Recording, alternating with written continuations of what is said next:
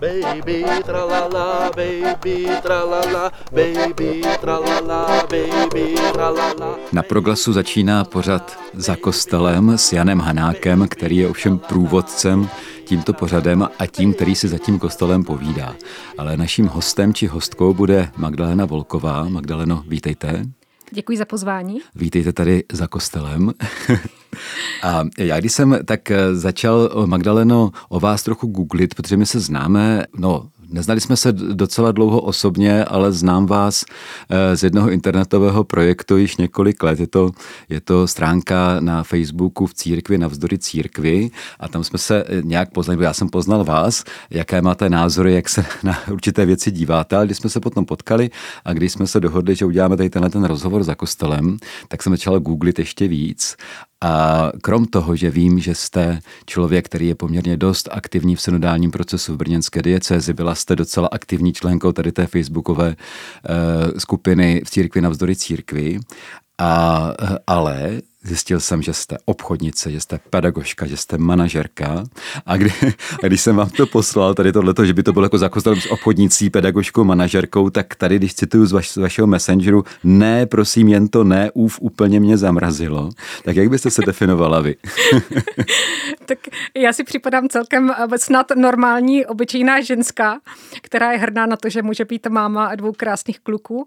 A ve ty všechny aktivity, které říkáte, tak to jsou takové nástroje, které eh, mě nějak živí a které jsem tak nějak na sebe po cestě životem nabalila, ale že bych se s tím nějak jako identifikovala, to úplně ne. A právě mě až poděsilo, eh, co se o člověku všechno dá na Google jako vyhledat a jak svět může člověka vidět a jak se může vnímat člověk sám takže to bylo takové docela překvapivé a e, docela mě jako zamrazila ta představa, že mě někdo vnímá jako e, obchodnici, manažerku.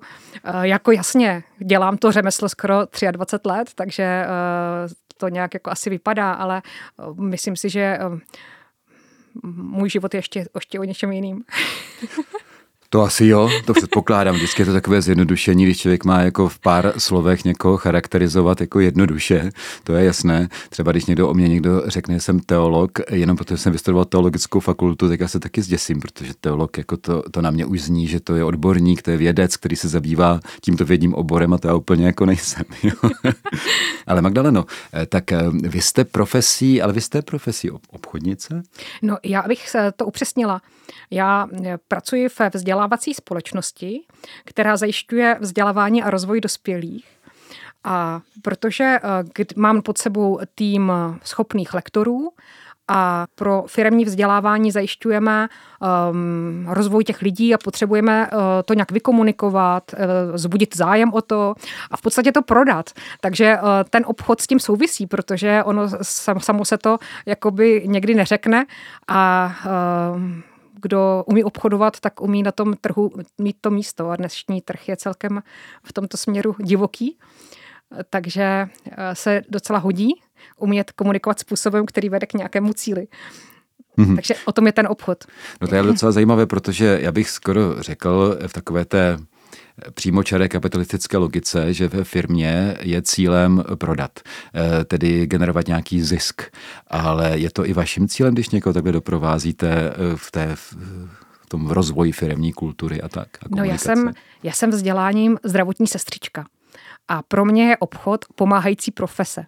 Ono to zní možná jako hodně zvláštně, ale uh, když má člověk nějakou potřebu, tak uh, ta zdravotní sestřička nebo ten zdravotník se jí snaží uh, těmi odbornými nástroji nějak uspokojit, tak aby mohl dál pak fungovat sám.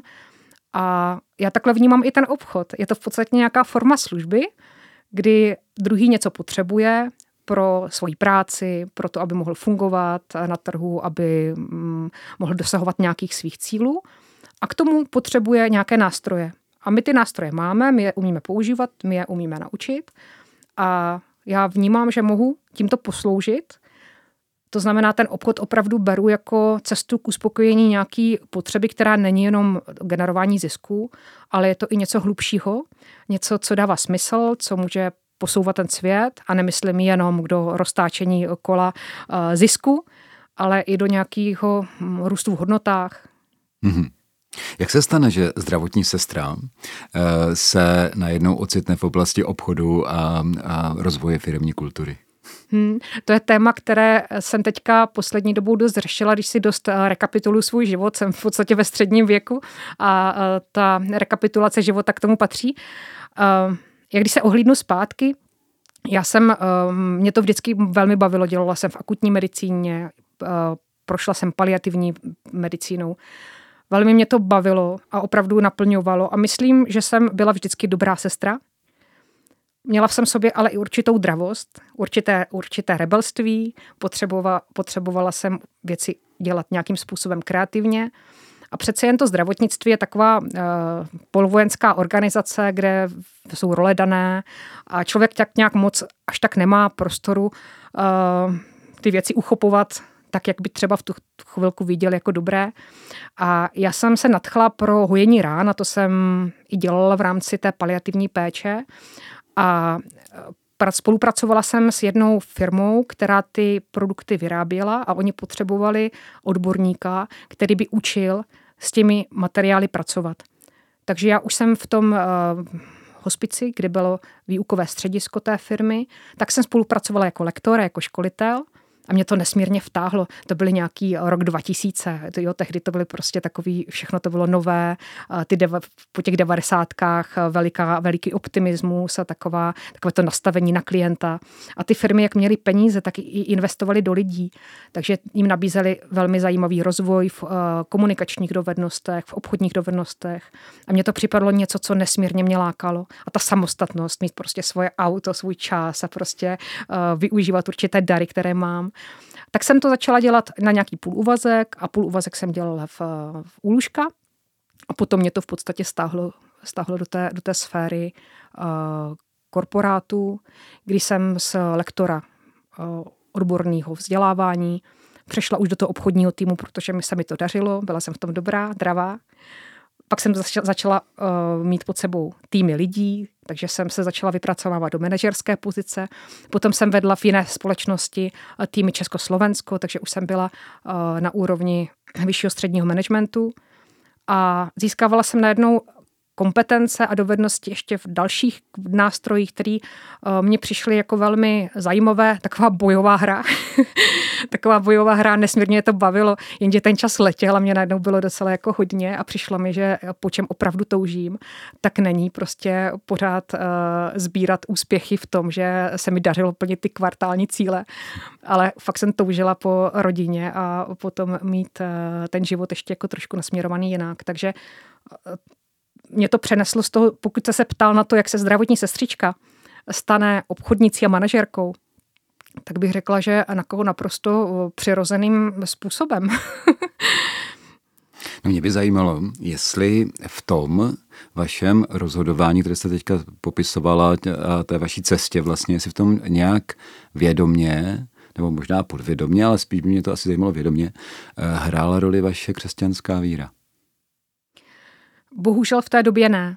Protože já jsem byla sice vychovaná jako uh, v, v velmi kvalitní katolické rodině, ale... Kvalitní je co? To mě zajímalo. Teď, když to zpětně vemu, tak uh, naši tomu dávali všechno. Aha. Brali víru vážně a berou víru vážně a měli velmi vždycky velkou obavu, abychom si víru uchovali. Takže ta víra ta hodnota víry u nás byla hodně vysoko. Ale v tu dobu, když jsem žila tím, co jsem vám popisovala, tak mě to bylo jako trošku jako jedno. Přišlo mi, že pro mě byly v, tě, v tu dobu zajímavější věci na světě a asi, asi kdybych se rozhodovala dnes, tak bych uh, v tom zdravotnictví zůstala. A mám i občas takové jako lákání se doma zvrátit do paliativy nebo do mobilního spice.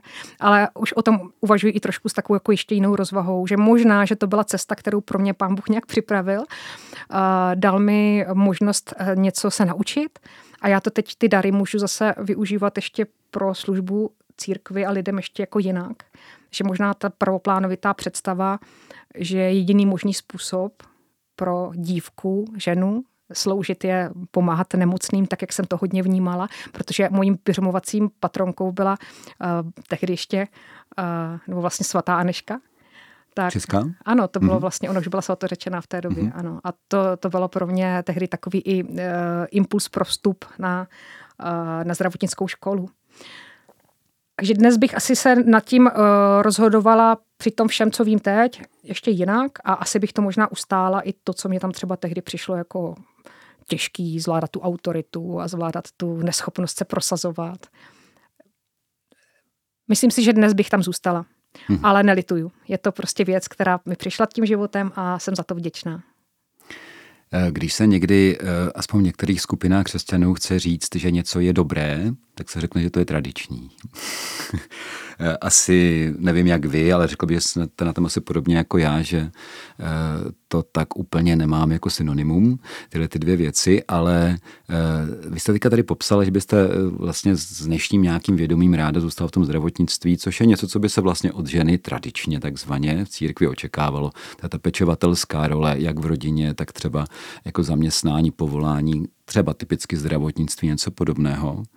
No ale vy jako eh, jste se, eh, nejen, že jste se vydala k té obchodnici a tak podobně, ale vy jste šla dál. Vy jste se stala eh, členkou synodálního diecezního týmu, dokonce jste dneska i členkou pastorační rady Brněnské diecéze, což jsou poměrně dost jako rozhodující, řekl bych, až téměř manažerské pozice. Jak se vám to potkává? Tak za prvé já jsem se tam jako uh, nena, nenanominovala. Jo. to byla taky cesta velmi zajímavá a byl to spíš asi řízení boží. Um, pokud se ptáte na to, jak se to stane, tak to se zeptejte asi spíš Pána Boha. Já... No z toho se tak nevyvlečete. Eh, jako, hospodin tom doufejme je, ale co vy? Vy jste do toho musela něco jo. investovat taky. Třeba to, že jste se tomu nebránila, nebo nevím. Hmm. Já eh, možná, když bych se vrátila k tomu, jak jsem se dostala vůbec k té synodě, tak vy jste zmiňoval už tehdy tu skupinku, kde jste mě potkal, uh, tu facebookovou skupinku v církvi. Církvi, navzdory církvi, tam je potřeba říct, že to první C je velké a druhé je ano, malé. Tak... Ano. Možná ano. se k tomu ještě dostaneme, teďka bych neodbíhala. Tak uh, já jsem se tam dozvěděla o synodě na sklonku léta 2021 to bylo ještě eh, v našich farnostech se o synodě vůbec jako nebavilo. To bylo něco, co se plánovalo, co byla vize. A tehdy do té skupinky začal vnášet Pater Josef Hurt, mm-hmm. velmi zajímavé překlady textů. A já jsem toho času tam organizovala online setkávání spolu s eh, Jiřím Zajícem. A my jsme tam vlastně už začali z kraje podzima realizovat první ekumenická uh, synodní setkání. A já jsem pro tu synodalitu začala hořet už v podstatě září, říjen. A až tak moc, že mě to najednou začalo opravdu vtahovat a záležet mi na tom. A musím říct, že synoda pro mě bylo něco, eh, co bych označila jako i určitým druhem konverze. Teď už se to ne, nebojím tak říct, protože to tak opravdu skutečně je. Mně se to začalo dotýkat uh, právě proto, že jsem se necítila nikde být úplně doma, zvlášť ne v církvi. Spiritualitu jsem si žila tak nějak jako po, tak, jak jsem uměla a lapala jsem ze zdrojů, které mi byly dostupné, ale to stotožnění se, se, se skupinou lidí, jako s farností, jako s rodinou, to pro mě úplně nebylo dostupné. A právě ta facebooková skupinka mi to svého času trochu suplovala. Můj postoj se taky trošku uh, změnil, ale nacházela jsem tam nějaký ostrovek svobody. No a abych neodbíhala, tam jsem se tehdy dozvěděla o synodě, Dělali jsme ty synodní setkání a možná si vzpomínáte, když bylo eh, Pražská arcidieceze eh, pořádala nějakou konferenci o synodě, tehdy to pořádal, myslím, že otec Prokeš, byl tam otec biskup Holub. Mm-hmm. A já jsem u toho škrabla brambory, byl to nějaký online a poslouchala jsem ten online, právě ten záznam z té Prahy. A tam otec biskup uh, Tomáš Hlub povídal o tom, že lidé, kteří se do té synody začnou jako zapojovat, že to nemůžou být takový ty lidé, kteří v té farnosti dělají všechno a prostě když je něco potřeba, tak se jim to dá za úkol, protože vždycky všechno jako udělají a splní. Že to musí být lidi, kteří pro tu synodu hoří. A já, jak jsem krabala ty brambory, mě srdce hořilo a já si říkám, hospodine, já jsem tady, jak, jak, se, jak, jak můžu v tom pomoct? Potom uh, jsem rozeslala SMSky uh, po lidech z farnosti v místě, kde bydlím, že pokud se bude něco plánovat k synodě, že rada pomůžu, rada se zapojím. Nikdo se mnou nějak jako nekomunikoval. A potom mi na tu zprávu odpověděl pan farář z farnosti, kam každou neděli jezdíme s rodinou byl velmi skeptický, eh, říkal, že pořádně jako neví, eh, co to bude, ale že tomu nějak jako nedává, že to bude něco jako plenární sněm, zase spoustu takových těch eh, nějakých jako, jako mnoho řečí, řečí ale nic z toho. Ano, ano. Hmm. Jo, byl hodně skeptický a jak jsem proto hořela, tak já mu říkám, pozvěte mě na kafe a já vám to všechno povím. a tehdy on jak mě poslouchal, jak jsem mu prostě povídala o tom, co to pro mě znamená a co, co v tom vnímám za důležitost, tak on mě říká, povedeš tady uh, synodní skupinky, budeš koordinátorem v naší farnosti. A já říkám, ale tak já jsem náplava, já tady vlastně jako nebydlím. A on říká, my si tě adoptujeme, budeš naše. Takže jsem začala sloužit v té farnosti jako uh, koordinátor těch synodních skupin. A strašně mě zajímalo, jak se daří koordinátorům v jiných uh, farnostech našeho vikariátu a i za naším vikariátem.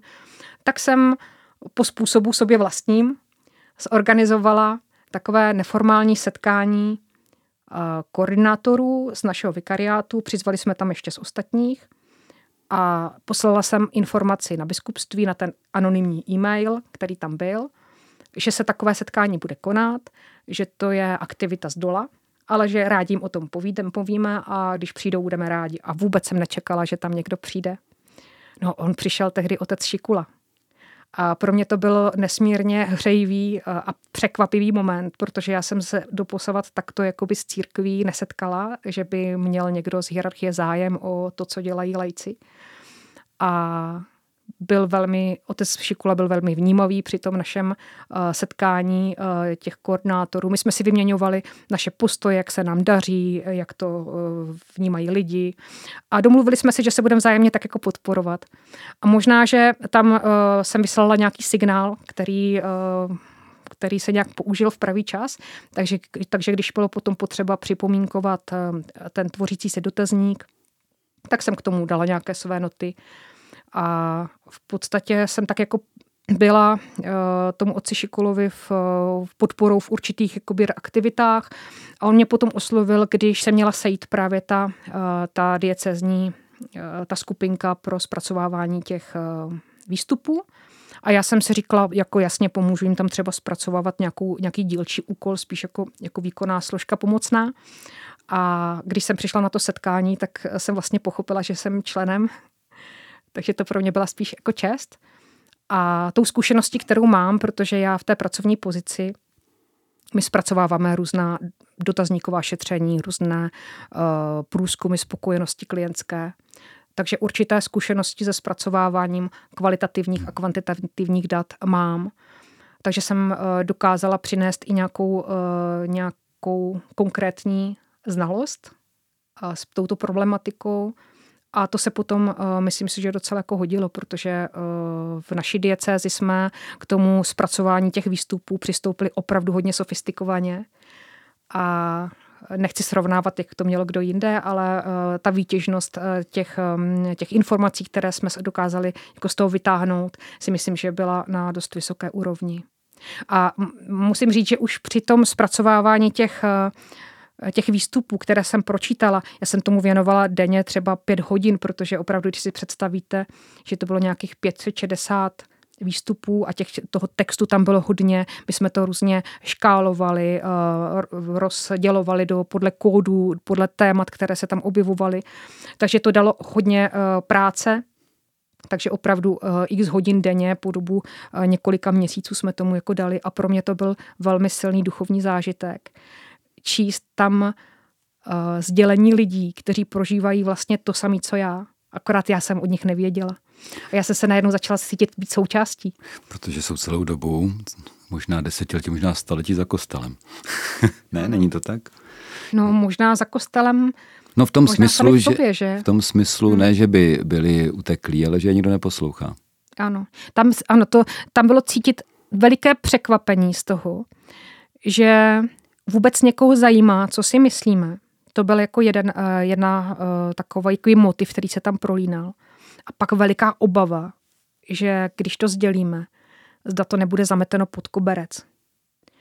A já právě i ten motiv, proč jsem vůbec do té skupiny přijala to pozvání, do té zpracovatelské skupiny, tak bylo hlídat, aby to nikdo nezametal pod koverec. Hmm. To byl prostě takový můj bytostný motiv to prostě jako hlídat a nedovolit tomu. A tahle ta obava byla úplně lichá, ta mě opustila velmi rychle, protože jsem zjistila, že nikdo nemá zájem tam něco uh, mazat marmeládou, něco tam jako zjemňovat, něco dávat stranou, vůbec ne. Uh, hlavně třeba i tehdy pomocný pan biskup Konzbul, dnes uh, sídelní, uh, toho všechno zajímalo, ke všemu se stavil velmi chlapsky. Uh, opravdu tam byla cítit takové to nastavení pro, pro ty lidi. A to to bylo něco, co mi dávalo, jako začalo dávat důvěru v církev a zač, začala jsem se cítit být jako součástí. Eh, já jsem si všiml, že vy důsledně, když mluvíte o nějakém knězi nebo biskupovi, tak říkáte otec, otec, otec. Jaký vy máte vztah eh, k těmto otcům nebo možná i k tomu oslovování? Vnímáte hmm. jako otce pro sebe? Mně to přijde uh, projev nějaké úcty. Jednak jsem tak byla vychovaná, pro mě kněžství má nesmírně vysokou hodnotu. A zároveň uh, to konfrontuju s nějakou svojí obezřetností k projevům klerikalismu z dola, tak aby opravdu v tom nebyla nějaká něco nezdravého. Ale uh, myslím si, že pro mě toto oslovení je adekvátní. Samozřejmě, že to není můj biologický otec, ale je to prostě nějaká role, která sebou něco nese tak eh, proč bych to tak neříkala? Vůbec mi to nějak eh, neodporuje. Samozřejmě znám to biblické, nikomu neříkejte otči, jenom jeden je váš otec, samozřejmě. Beru to nějak, věc nějaké, nějakého zvyku i nějaké možná že je to pro nás rozumitelné, že jsme si vytvořili jako lidi nějaké kódy, jak se oslovujeme. A to, že když někomu řekneme pane doktore, tak je jako většina lidí uh, v tom čte, že to bude asi lékař, byť je to třeba právník nebo jiný doktor, tak když se řekne otče, tak už uh, automaticky naskočí, že to bude pravděpodobně kněz. Hmm. Je to možná opravdu věc, která je jenom, jenom pro snažší nějaké dorozumění a možná, že to nenese nic, co by... Hmm. Ale ono to přece jenom, to já jako nenastřeluju, to mě to zajímá. Ono to je přece jenom každé slovo nese nějaký význam. A když někoho nějak oslovuji, tak samozřejmě se tam jako generuje i nějaký vztah, třeba nebo něco podobného. Když řeknu pane doktore nebo pane faráři, hmm. tak je to něco jiného, než když někomu řeknu otče. Uh, a já se vás ptám jako na, na tu, kterou jsem poznal na té facebookové skupině v církvi s velkým C, navzdory církvi s malým C. Už v tom názvu je znát, že to je skupina, která se nebojí poměrně ostré kritiky. A takže v duchu této skupiny bych se zeptal, a nechybí vám v církvi matky? to je krásná otázka. No, matky jsme v podstatě, matky jsme všichni. Já totiž uh, v církev vnímám jako společenství. A mojím uh, ideálem je pro tu církev i sama přinášet to materství. Takže uh, já jako nemyslím si, že, by, že bych potřebovala mít institucionalizované matky. Mm-hmm. Já si myslím, že tady chybí možná větší, větší prostor pro materství žen, které není o tom, že má prostě pět, šest dětí a nemá čas ani umít hlavu, ale že to vnášení nějaké něhy do těch vztahů, dávání nějakého prostoru, vytváření, jak já ráda říkám, poslední dobu je to pro mě opravdu silný pojem prostoru bezpečí. A to neznamená nějakého zakonzervovaného bezpečí, eh, které chrání před vlivy eh, nějakých nejistot, ale je to opravdu prostor, kde se mohou vyjevovat i věci ostré, bolavé. A ta matka to unese. Ta matka hnedka uh, nedělá uh, z těch dětí kacíře, jenom proto, že mají špatnou zkušenost, že něco bolí. A ten prostor materství si můžeme vzájemně poskytovat právě tou naší otevřeností a tou naší spiritualitou, kterou dennodenně žijeme v té liturgii běžného života za kostelem. Takže mám uh, ta otázka je pro mě nová. Děkuji za ní, protože já se nad ní asi budu víc zamýšlet. Ale teď, teď v tuto chvíli vnímám, že to materství tam přinášíme všichni svojí hlubokou žitou spiritualitou. Mm-hmm. Posloucháte pořad za kostelem s Magdalenou Volkovou, která je hostkou Jana Hanáka, tedy mě, tak jenom aby bylo jasno.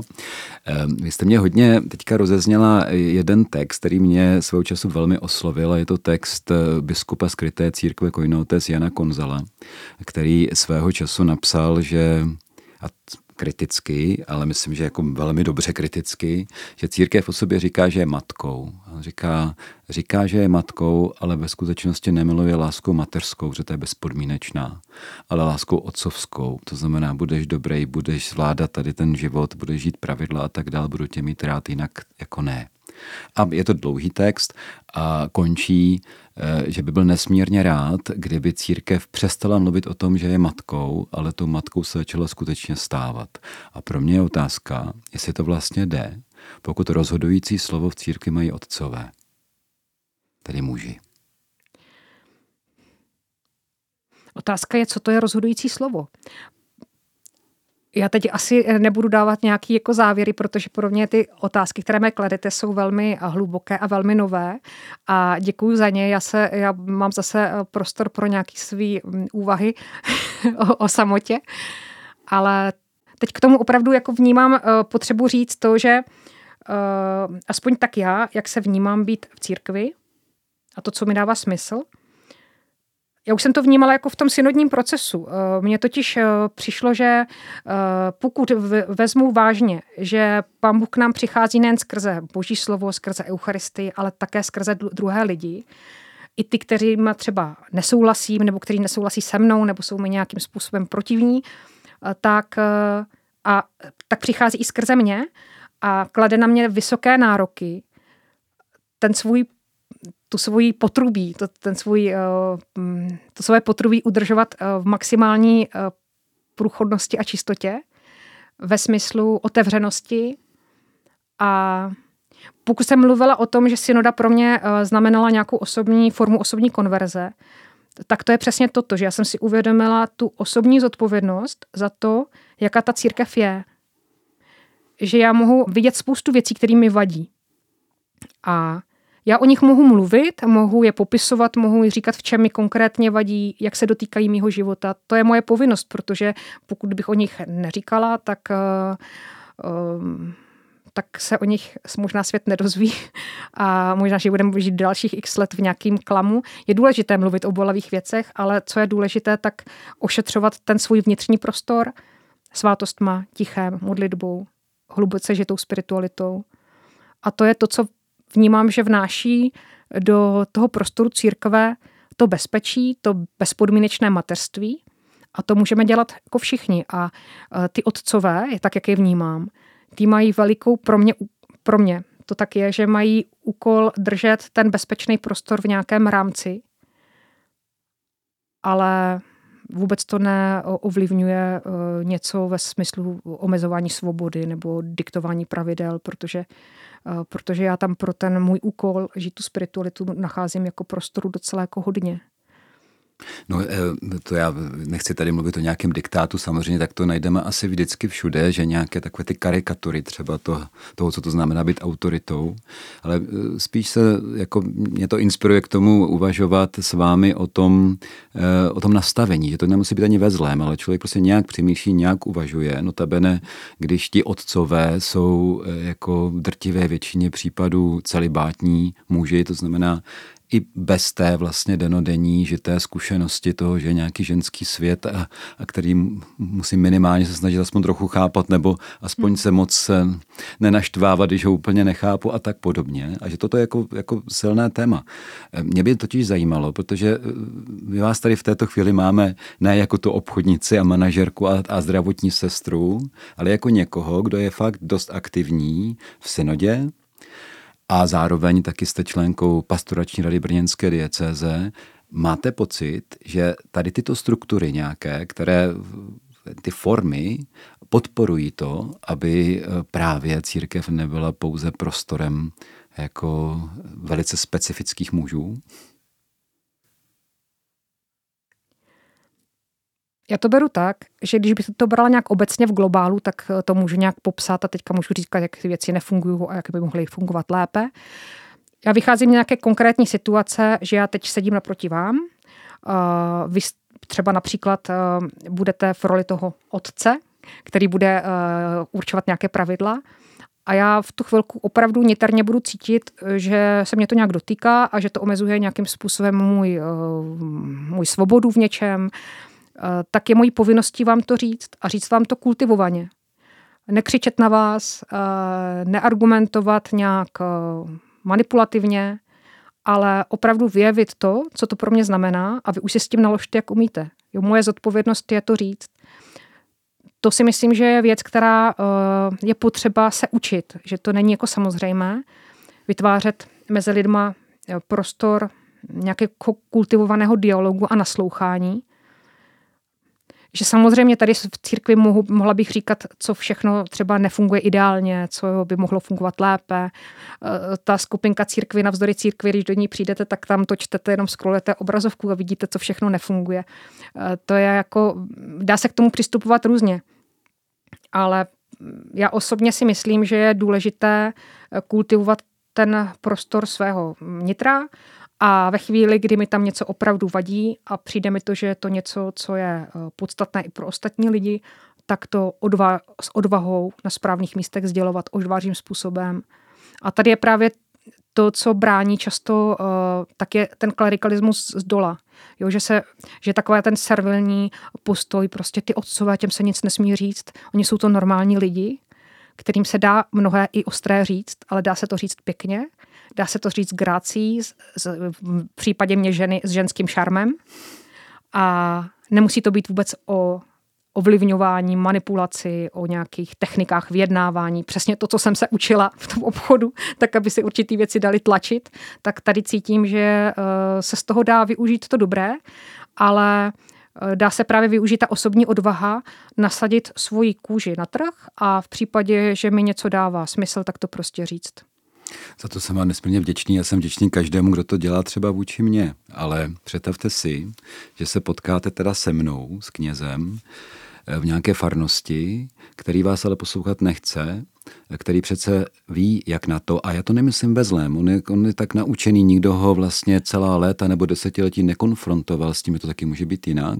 Podotýkám, že, a to už se dotýká i mé generace, že nás taky během studií učili tomu, že nejlépe nás, nám porozumí pouze kněz, to znamená, tady najednou vlastně jakoby je ta, to podporo, sebepodporování v rámci té úzké skupiny. Takže co když já vlastně na to ne, ne, ne, nereaguji a já jsem ale obrazně řečeno ten, který drží klíče od toho kostela a tím nemyslím jenom ten dům. Co s tím? Jak byste poradila třeba někomu, kdo v takové situaci někde v nějaké farnosti je a není v takové radosti, jako třeba vy nebo já? Hmm. Aspoň doufám, že to třeba funguje. Tak svět není ideální a známe to. Já taky, když jsem vám popisovala, že jsem se necítila být součástí žádné farnosti, tak to mělo nějaké své konkrétní důvody a možná byly hodně blízké o tom, o čem mluvíte. Myslím si, že eh, je to, je to boj, je to hodně o komunikaci, o modlitbě, o otevřenosti, o hledání nějakých cest a na to opravdu nejsou úplně levné návody. A hlavně je těžké, když eh, v manažerských pozicích jsou třeba lidé, kteří, lidé, kteří z toho hlediska světa jo, jsou nekompetentní. Já to třeba vidím, že v korporátu by na určitých pozicích třeba nemohl být výkonný ředitel, člověk, který byl jenom prostě uh, například vysvěcený. Jako jo. Hmm. To prostě řídící funkce obsahuje i určité dovednosti, které, kterým je potřeba jednak osobní charisma, ale i nějaká, nějaké penzum kompetencí, které je potřeba si osvojit. A tím vůbec nechci teďka uh, znova otvírat téma, co by měli kněží. Jo? To si myslím opravdu, že uh, těch už bylo řečeno mnoho a uh, myslím si, že každý uh, ví, z kněží ví, že, že na určitý věc jako nestačí, že je potřeba uh, se obklopit lidmi, odborníky, kteří jsou v tom dobrý. A myslím si, že to je cesta právě skrz ty uh, pastorační rady, kdy si lidé zvolí ze svého středu lidi kompetentní a potom společně uh, se učí to společenství nějak tak konkrétně v těch konkrétních materiálních věcech. Že to není jenom prostě o tom, že budeme mít dobrý úmysl a ono se to samo nastane. Ono je potřeba umět, umět taky řešit konflikty, nebát se těch konfliktů a nevnímat to, že konflikt je jako něco špatného. On v podstatě nás jako posouvá z nějaké roviny, nějakého povrchu do něčeho hlubšího, akorát si s tím nevíme rady. Já třeba toto hodně zaznamenala právě skrz tu synodu. Já jsem vnímala, že často v církvi je takový ten, um, takový ten mainstream hlavně se nehádat. Jo. Hlavně se na sebe usmívat, všechno to promodlit a hlavně nejít do střetu. A teďka přišla synoda, mnohé věci se otevřely, vysypali se kostlivci ze skříní a teď najednou nastalo to, že si s tím mnozí nevěděli rady. A nejradši by znova ty skříně zavřeli a prostě zase znova se budeme usmívat a budeme dělat, že to tady není. Ale ona je dobré opravdu ty věci vyjevovat, ale vyjevovat je kultivovaně, neagresivně, neútočně. Umět taky pracovat s tím, co se třeba ozývá ve mně, když na mě někdo eh, dává třeba nějakou zpětnou vazbu, která se mi nelíbí. A to jsou všechno jako nároky, které vedou k nějakému apelu na osobnostní rozvoj, na vzdělávání v oblasti soft skills. A to, to je vlastně to, v čem se pohybuju pracovně. A já potom, když to jako vidím, co se všechno s člověkem dá, tak mně je líto, že třeba to v té církvi není.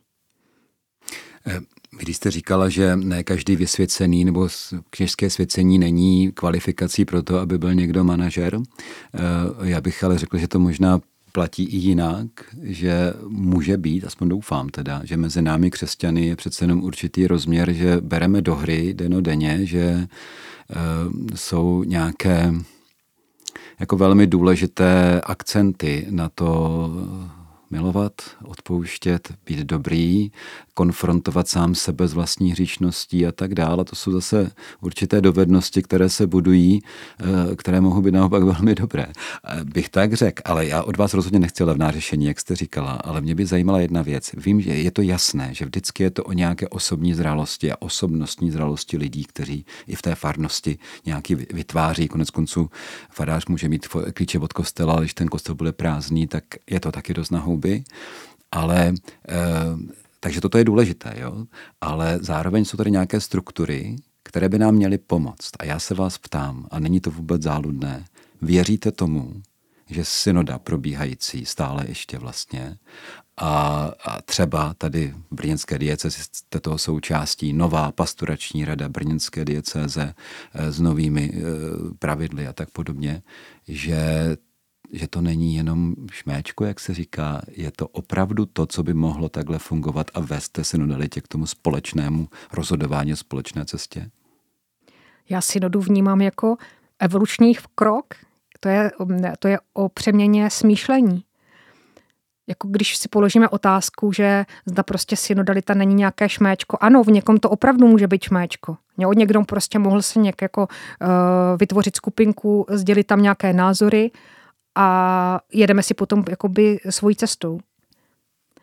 Ale pokud se to, eh, pokud se synodalita začne vnímat opravdu jako spirituální rozměr, jako styl myšlení, jako to, že ti druhí lidé nejsou jenom nějaký, nějaká výplň kostela, ale je to cesta, posvátná cesta toku Boha k nám, tak to začne měnit mnohé.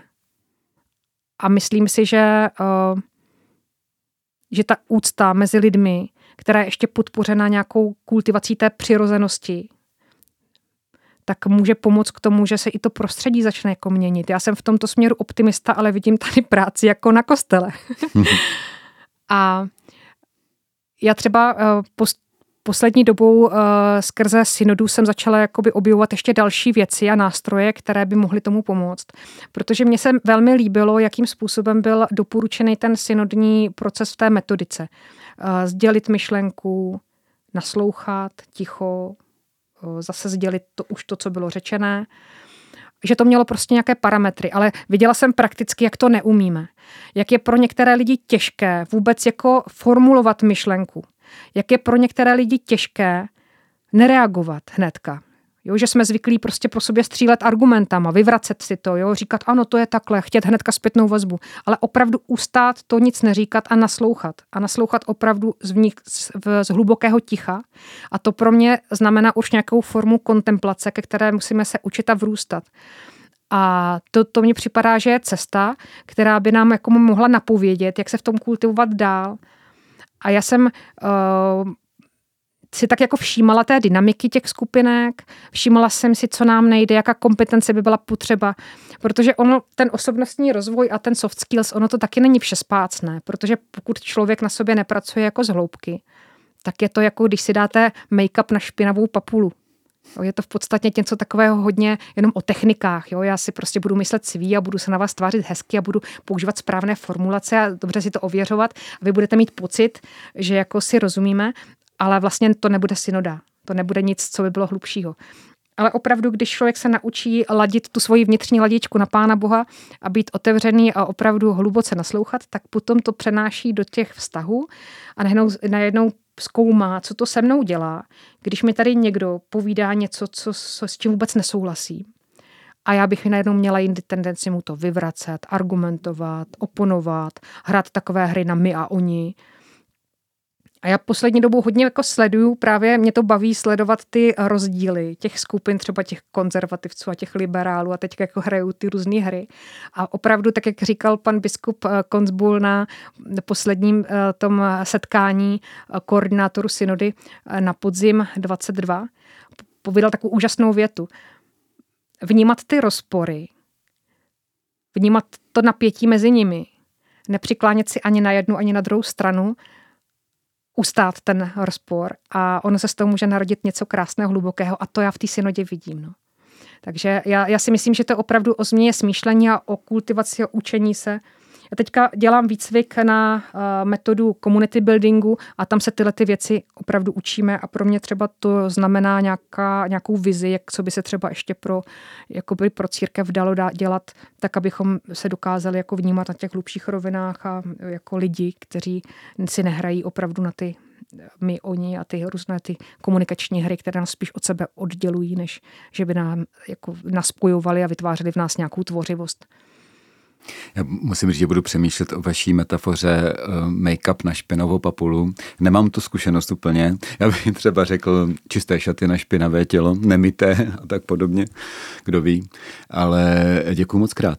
Děkuji moc krát za to povídání s vámi tady a e, děkuji za to, že jste byla ochotná i uvažovat, e, řekl bych, přímo online a neříct si ne, tak teď to zastavíme a já tady nechci odpovídat, já se na to musím nějakým způsobem rozmyslet. Takže děkuji moc krát. Prosím. Za kostelem jsme dnes byli s Magdalenou Volkovou, kterou jsem uvedl jako obchodnici, manažerku, etc., etc., ale Hlavně je Magdalena, eh, řekl bych, nesmírně optimistickou a pozitivní ženou, pokud jde o budování společenství církve. Eh, Magdalena je eh, spoluorganizátorka synodálního procesu Brněnské diecézy a taky členka pastorační rady Brněnské diecéze. Magdaleno, děkuji moc krát. Děkuji za pozvání.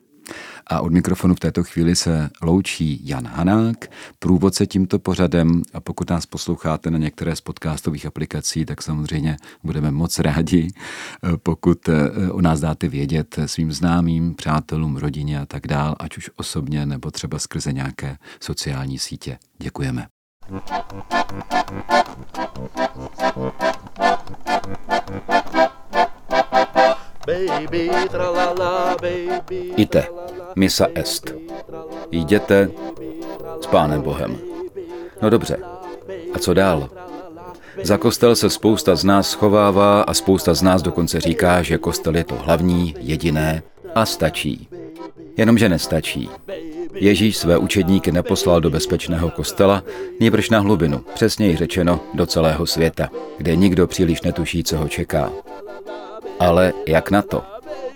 V rozhovorech s inspirativními lidmi z různých koutů povětšinou křesťanského spektra se o to pokouší týdeník za kostelem. V pátek po páté a v neděli po osmé večer. A následně na webu a v podcastových aplikacích. Žádné téma není tabu. baby, baby.